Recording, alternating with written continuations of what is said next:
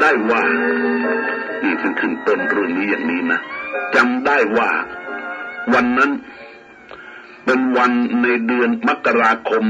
พศ 2540 ก็ต้องเร็วเมื่อต้นปีนี้เองอะขณะที่ข้าพเจ้าเดินซื้อของอยู่ในตลาด ซึ่งอยู่ไม่ไกลจากบ้านนักได้พบท่านอาวุโสท่านหนึ่ง เราคุ้นเคยรู้จักชอบพอกันมาหลายปีแล้ว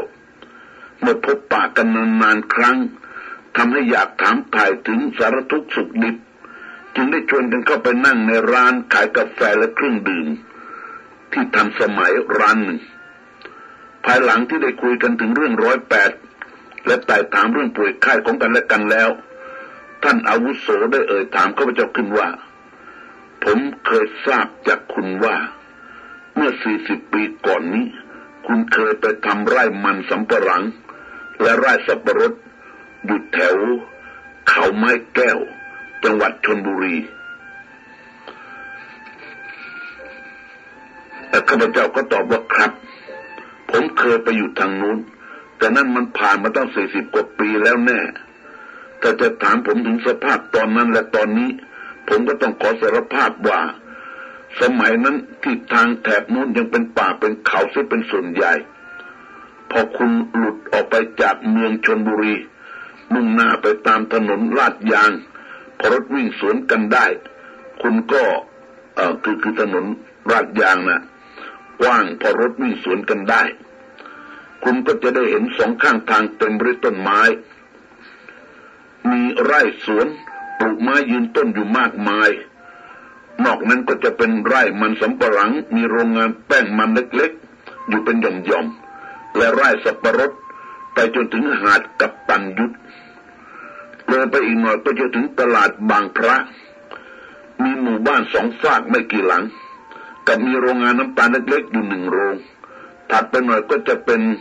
ทางเลี้ยวโค้งไปทางขวามือ มีทางแยกเล็กๆ ด้านซ้ายมือ เส้นทางนี้ยาวประมาณกิโลเมตรเศษๆเป็นทางเข้าไปยัง อ่างเก็บน้ำบางพระของอำเภอศรีราชา ผ่านทางแยกนี้ออกไปอีกประมาณสามกิโลเมตร ทั้งสองข้างทางเห็นไร่มันสำปะหลัง และไร่สับปะรดปลูกเต็มไปหมดเช่นกัน ก็ถึงอำเภอศรีราชาตำบลบึง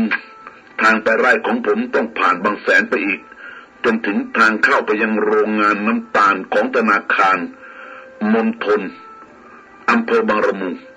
แต่ยังไม่ถึงพัทยาดี มีทางเลี้ยวซ้ายก็ไปสักประมาณกิโลเมตรเศษๆก็ถึงไร่ผม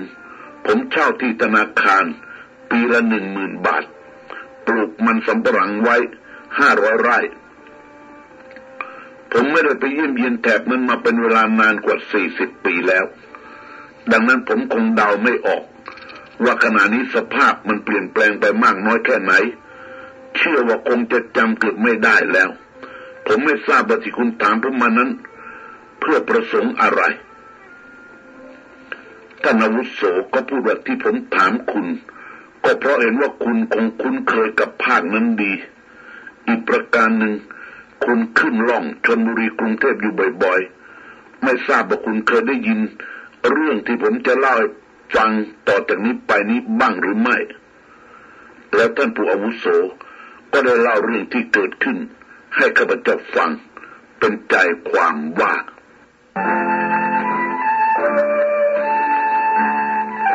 เมื่อประมาณสามสี่ปีที่ผ่านมานี้ ผมได้เดินทางผ่านไปทางจังหวัดชนบุรี พร้อมด้วยครอบครัว ลูกชายผมเป็นผู้ขับรถ เราได้แวะพักที่หน้าวัดแห่งหนึ่ง ผมจำชื่อวัดไม่ได้เสียแล้ว เห็นมีแม่ค้านำของและผลไม้มาขายมากมายภรรยาผมจึงให้ลูกชายหยุดรถ แล้วเราก็ลงไปหาซื้อผลไม้ ส่วนผมเลือเป็นป้ายแผ่นโต ติดไว้ตรงข้างประตูก่อนจะเข้าวัด เขียนไว้ว่าสำนักวิปัสสนากรรมฐาน ผมเกิดความสนใจ เพราะชอบปฏิบัติทางนี้อยู่แล้ว จึงชวนภรรยาเดินผ่านประตูวัดเข้าไป เพื่อจะได้ไปกราบพระประธานภายในโบสถ์ผมเห็นแต่องค์พระเจดีย์สูงใหญ่ตั้งตระงานอยู่กลางลานวัด มีระเบียงสร้างไว้ล้อมรอบ ครั้งเราก้าวขึ้นบันไดแต่สามสี่ขั้น เห็นเป็นห้องโถง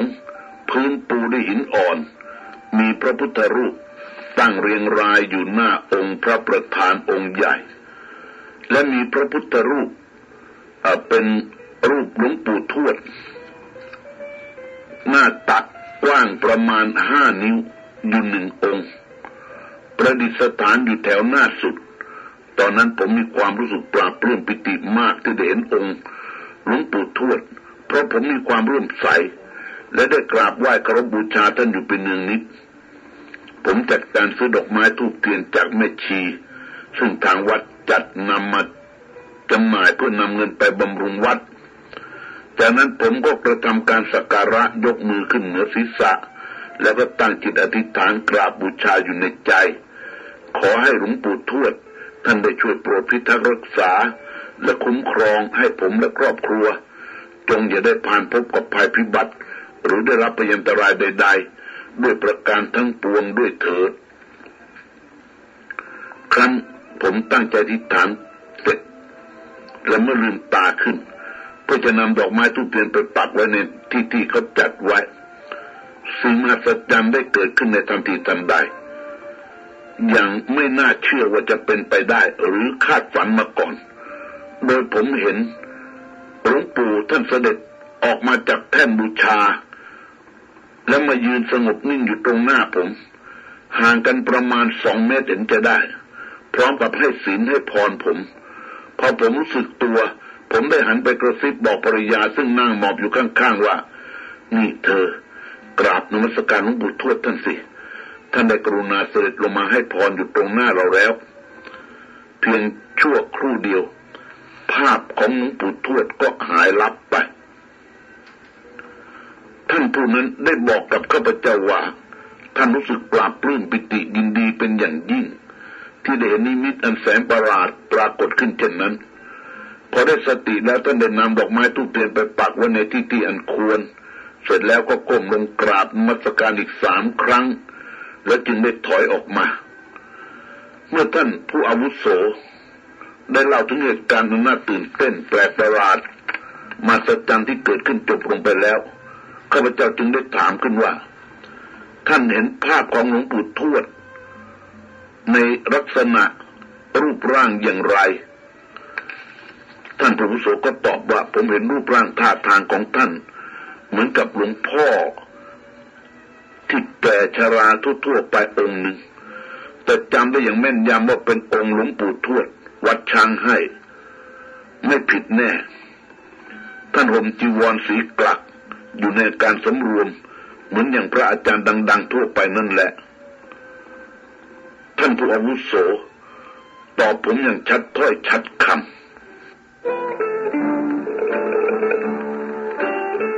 ข้าพเจ้าถามต่อไปอีกว่า เมื่อท่านกระซิบบอกภรยาของท่านซึ่งหมอบอยู่ข้างๆ ข้างๆท่านว่าหลวงปู่ทวดเสด็จมายืนให้พรอยู่เบื้องหน้านั้นภรยาของท่านตอบไปอย่างไร ท่านผู้อาวุโสตอบว่า ผมตกตะลึงในตอนนั้น ไม่ได้คาดฝันเลยว่าจะได้เห็นนิมิต อันศักดิ์สิทธิ์และน่าอัศจรรย์ใจจะมาปรากฏขึ้นได้ ผมจึงไม่สนใจว่าภรรยาผมจะได้ยินหรือเปล่า แต่มาทราบมาตอนภายหลังว่า เธอไม่ได้เห็นภาพนิมิตนั้นเลย แถมยังบอกผมว่าผมตาฝาดไปเอง ผมก็ไม่ได้โต้ตอบเธอแต่อย่างไร เมื่อเราออกพ้นประตูวัดมาขึ้นรถ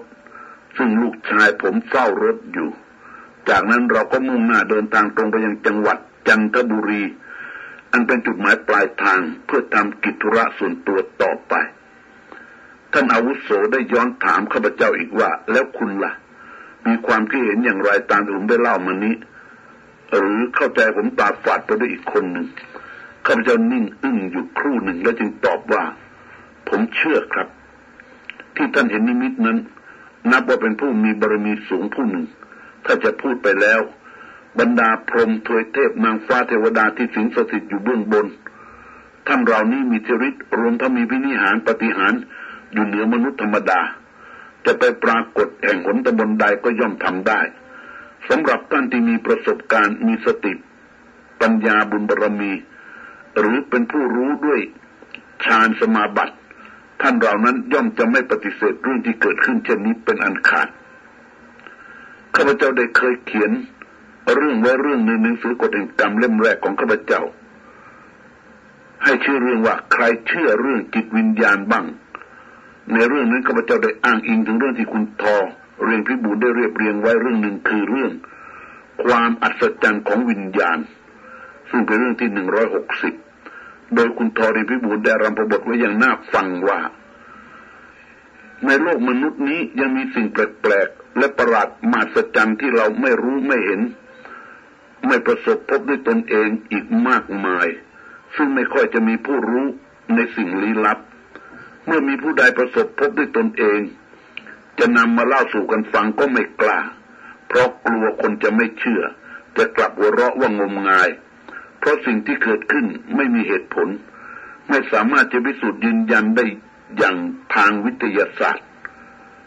เนื้อหาของเรื่องมีว่าเมื่อประมาณสามสิบปีก่อนนู้น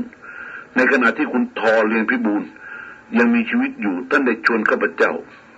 คุณประสิทธิ์ การุญยวนิชคุณสวัสดิ์บัตรพัฒนะ พันธนะเจ้าของรถโฟกตู้ พร้อมคนขับ คุณมนูยูประพัฒคุณเทียน รักษวานิชพงศ์เดินทางไปพบ ท่านผู้พิพากษาผู้หนึ่งที่จังหวัดนครสวรรค์ เพื่อสัมภาษณ์หาข้อมูลที่ท่านผู้พิพากษาได้พบวิญญาณ เด็กคนหนึ่งที่สี่แยกตลาดยโสธรก่อนตะวันจะรับแสง เด็กผู้นั้นเรียกชื่อท่านผู้พิพากษาได้ถูกด้วย ทั้งๆทที่ไม่ได้เคยเห็นหน้าหรือรู้จักกันมาก่อน โดยบอกฝากว่าให้ช่วยไปบอก แม่สีบ้าน แม่สี บ้านถัดสี่แยกไป ปากซอยมีต้นฝรั่ง ว่าเสื้อผ้าที่ตัดเย็บส่งผ่านพระบัว ให้ไปนั้นได้รับแล้ว ทั้งนี้เป็นเสื้อสีขาว และกางเกงสีเขียวที่เขาสวมใส่อยู่นั่นเอง ข้าพเจ้าได้ถามผู้พากษาว่าท่านได้แตะเนื้อต้องตัวเด็กหรือเปล่า ท่านตอบว่าผมมีความแปลกใจอยู่มาก ที่เด็กทึกทักรู้จักผมเรียกชื่อถูกด้วย ผมจึงจับไหล่เด็ก แสดงความเอ็นดู และยังได้กลัดกระดุมเสื้อให้ เพราะมันเหลื่อมกัน ผมก็เห็นว่าเป็นคนธรรมดาธรรมดานี่แหละ แต่แปลกอยู่หน่อยหนึ่งที่ตอนนั้น มีสุภาพสตรีสองคนเดินผ่านมาพอดี แล้วหยุดยืนดูผม พร้อมกับหัวเราะกัน ผมเธอคงเห็นผมทำมือทำไม้เป็นบ้าอยู่คนเดียว ที่กลางถนนเป็นแน่ เมื่อเราสองคนได้สนทนากันในร้านกาแฟนาน พอสมควรสมกับที่ไม่ได้พบกันมานาน จากนั้นเราต่างก็ได้กล่าวคำร่ำราสวัสดี และแยกทางกันกลับบ้าน